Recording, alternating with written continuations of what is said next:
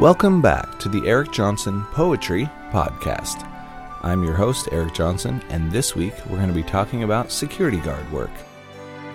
Although he didn't love it, my dad worked for years as a security guard and saw a lot of these Rambo type personalities in the security field. So this poem is in their dedication and it's called Officer of the Year. A life filled with intrigue, danger, and fear. A plaque with his name at the end of the year. No neighbors to clap or give him regards. He places the plaque by his sympathy cards. Sorry we kicked you and pulled out your hair. Wrote Janice and Jimmy, kids from last year. He stops for a minute and looks at his wall. No pictures of family or friendships at all.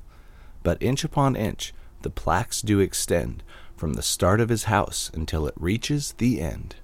I'm great at my job, he thought to himself, the medals of honor all stacked on the shelf. And day after day he walks through the school as small children laugh and call him a fool. They all were so clever and cooler than him until a small child had a gun in the gym.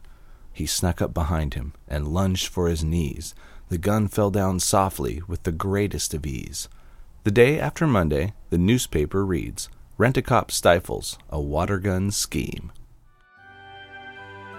Thanks for joining me this week on the Eric Johnson Poetry Podcast.